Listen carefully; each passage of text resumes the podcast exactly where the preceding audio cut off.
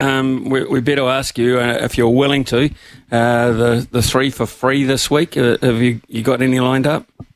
Yeah, of course. Yep. As um as Louis got his pen sharpened, that's the that's the he's poised. question. He's poised. He's ready. Absolutely poised. Right. Yeah, he's there. Good man. Um, yeah. So for me, going out those afternoon tee times, um, Adrian Otaegui, you can get him at um, 40 to 1. Funnily enough, these all come in the same the same group, and that wasn't done on purpose. These were selected um, prior to the tee times being released. So um, Adrian Otaegui, 40 to 1, um, you can um, find him. So very accurate golfer. He's got an excellent record here, played very well, and course history does tend to be very sticky on this course as well. So if you've played well here previously, you tend to play well again, and if you've hated the place, you're, you're probably in for a tougher week. Connor Syme um, is probably my favourite bet this week at 50 to 1.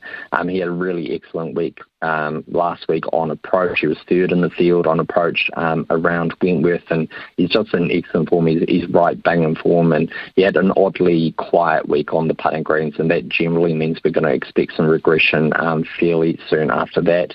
And a long shot, we know you love a long shot, Smithy. I'll give you Callum Shinkwin.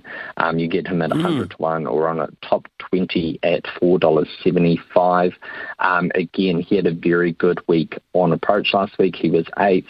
Um, not typically a course that he's played all that well with, but what we've seen with Shinkwin as well is he, he's um, when he's when he's on with his irons, he tends to carry that form for a few tournaments and then drop off the planet. And he's done this on several occasions throughout his career, where he'll miss a ton of cuts, suddenly he finds his approach play, and then he'll rattle off like a sixth or seventh. And then he actually won this year at Celtic Manor as well, which is that um, that course that has those strong links to to here across the form line. So um, for me, having been the previous or the latest winner at Celtic Manor, seventh last week the BMW PGA Championship, um, he was one of the best in the field on approach, and you're getting him at triple figure odds. Um, that's far too juicy for me to resist. So Callum Shinkwin, $100 or um, a top 20, you can get a $4.75.